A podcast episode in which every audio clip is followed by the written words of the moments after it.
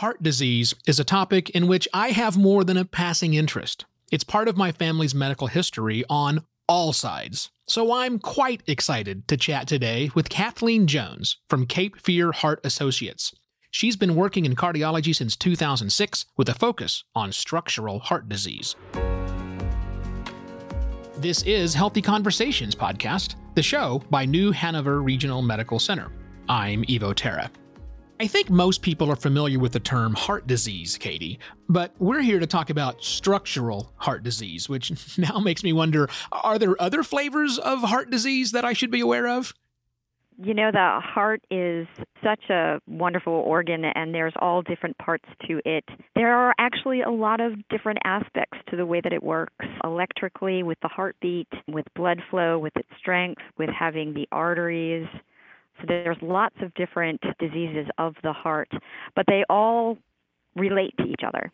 Right, because they're all connected. It's the same tissue that's having it. When we hear about it, it's just the we call it heart disease, but there's something more to it. So what what should we do? We have heart disease. Well, I don't think that explains enough. So how do we know which particular type of heart disease we might actually have? When a person comes to a cardiology expert, we do a lot of different tests an EKG. We do ultrasounds, which are called echocardiograms. We do more advanced testing for arteries.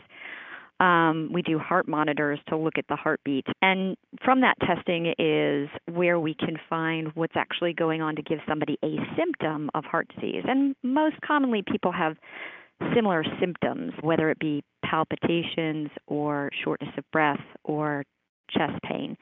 Those are the similar symptoms that are hallmarks for all cardiac disease, and it's our job to figure out what causes that. What I focus on is the structural heart aspect, which touches coronary artery disease like heart attacks, it touches heartbeat issues, and it touches heart failure. But structural heart is more about the actual muscle and the inside of the heart and how that can get diseased and how we have certain um, new advanced procedures to treat that.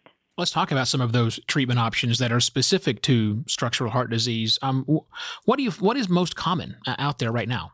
Valvular heart disease is one of the most common structural heart issues that we deal with. We have four heart valves separating each compartment of our heart, and they work like doors that open and close that help the blood go through the heart, help it go forward so it doesn't back up. One of the most common valvular diseases that we hear of is something called aortic stenosis. And the aortic valve is the last exit door of the heart. And this, the word stenosis means that it is closing, it's tightening. And the heart has to work really hard to get the blood out of the heart through that tightening heart valve. So we try to do what we can to help that. And medications really don't treat valvular heart disease. So we have to think, well, what does? A lot of times it's open heart surgery. That's the standard of care for heart valve disease. But that's a very taxing treatment. It's it's open heart surgery. And as we get older, people don't survive open heart surgery because it's so taxing on the body. They've come up with some unique and inventive ways to replace a heart valve that we don't have to actually open up the body. We actually go through what's called a catheter. The term catheter just means tube. And what we do is we actually use a tube that goes into an artery in the body, and that artery leads us to the heart. And we have small devices that we use that actually go in the heart and can insert a heart valve and replace it. Wow. I'm, I'm just picturing that, right? I'm going back to sci-fi from when I was a kid, where we shrink people down to the size of the body and stay away from the heart and that pumping back and forth. But we're able to actually go in with that little tube, and it's more complicated than this. But I'm just going to say, swap out a heart valve with one that's that's faulty to one that is what, what is it? Is it mechanical? Is it is, is that what it is? Mechanical valves are a standard, very old standard, and they they actually are the most durable heart valves that they are. But that's only through open heart surgery the heart valves that we use actually have a little bit of metal and a little bit of tissue. And because we're going through an artery, what's wonderful about these devices is that it that the heart valve is actually collapsed in on itself when we first insert it. And we don't remove the old valve. What we do is we take this this kind of scrunched up device and we put it where the old heart valve is, and then we open up that device. We stretch out the metal and press it into the heart so it can replace the valve, but the old valve stays there as well. It's almost like scaffolding is helping to support. Yes, exactly. And we've gotten some, you know, we started doing this procedure probably in the early 2000s was when it was very experimental and they were actually studying it closely and putting it in people.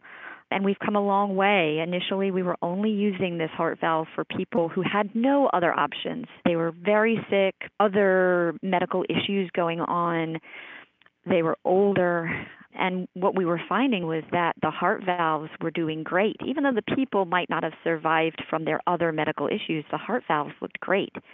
So then we started opening up the options to other people who might not be high risk for procedures.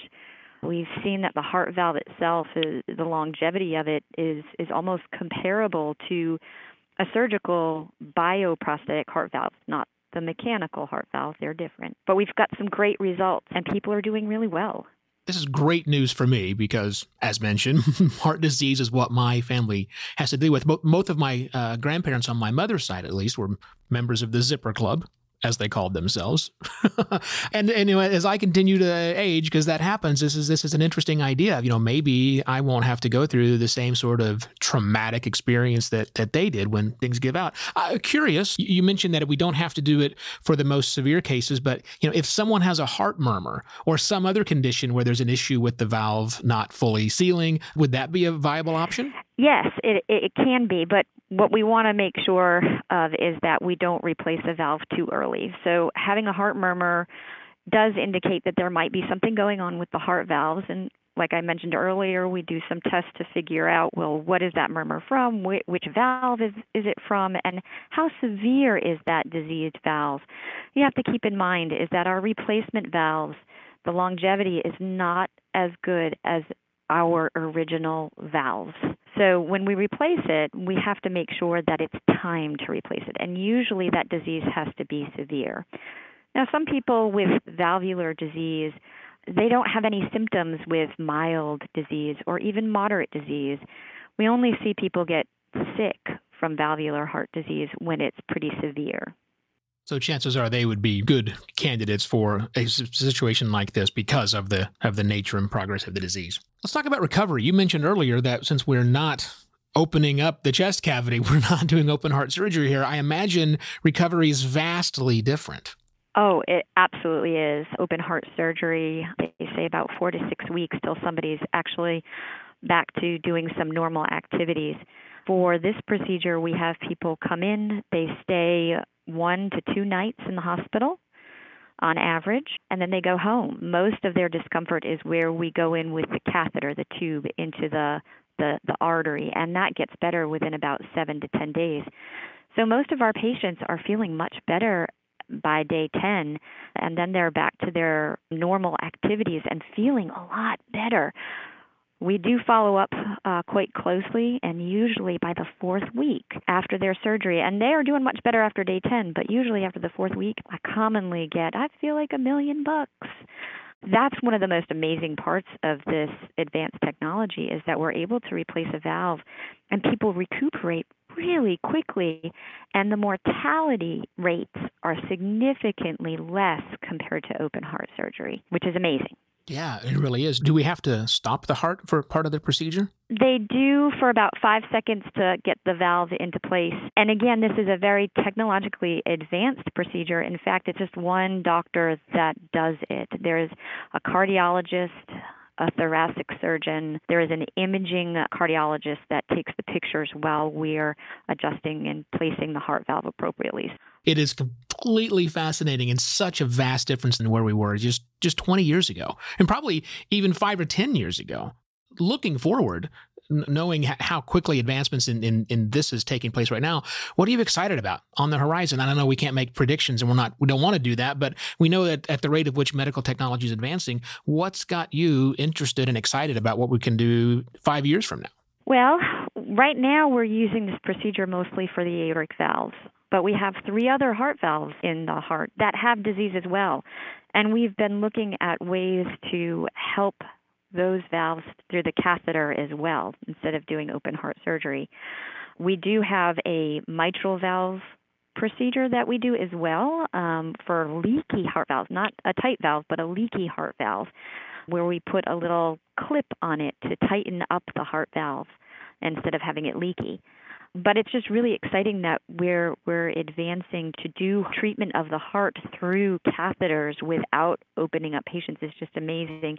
And like I said, they're looking at doing similar procedures to the other three valves in our heart as well. Katie, I'm terribly excited about this entire prospect. It makes me feel maybe for the first time ever pretty good about growing old as a person with a history of heart disease, of course, I have uh, many of my ancestors that I can look back on and discuss what, what they've been through. Uh, I know in, in some of their cases, they wind up being on these drugs to help, you know, lower their risk of having a heart attack uh, eventually. But I know that we've got some new products on the market, if you will, which can uh, reduce the amount of drugs that we have to take uh, to to keep heart disease under control. Can you talk about that for just a moment?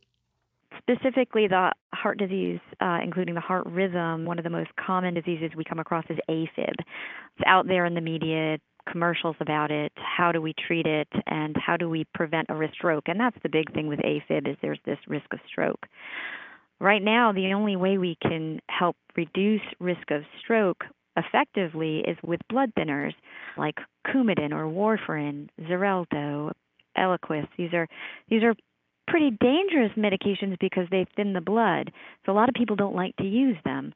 But what we've found is that we can reduce the risk of stroke by using some of these intracardiac devices and doing a procedure with structural heart. In particular, there's a device called the Watchman.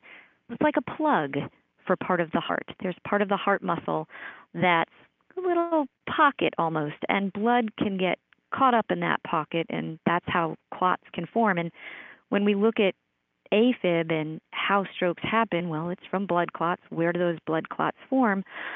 A lot of that clot is from this little pocket of muscle in the heart. So we've developed this plug that allows us to seal off that pocket so we effectively decrease the risk of stroke. And if we can do that, we can get people off of blood thinners. And right now we're focusing on people who have dangers being on blood thinners, people who bleed, people who fall. And we're trying to figure out a way to reduce their stroke risk, and the, the Watchman device has allowed us to do that. Fascinating times we live in. Katie, thank you for all of your information today. Oh, you're welcome. Thank you so much. Thanks again to Kathleen Jones for joining me today from Cape Fear Heart Associates. To learn more about Cape Fear Heart Associates and the high level of cardiac care they provide, please visit nhrmcphysiciangroup.org. Thank you for listening to this episode of Healthy Conversations Podcast, the show by New Hanover Regional Medical Center. I am Evo Terra. If you found this episode helpful, please share it on your social channels and be sure to check out our entire library of past episodes, which you can find at nhrmc.org.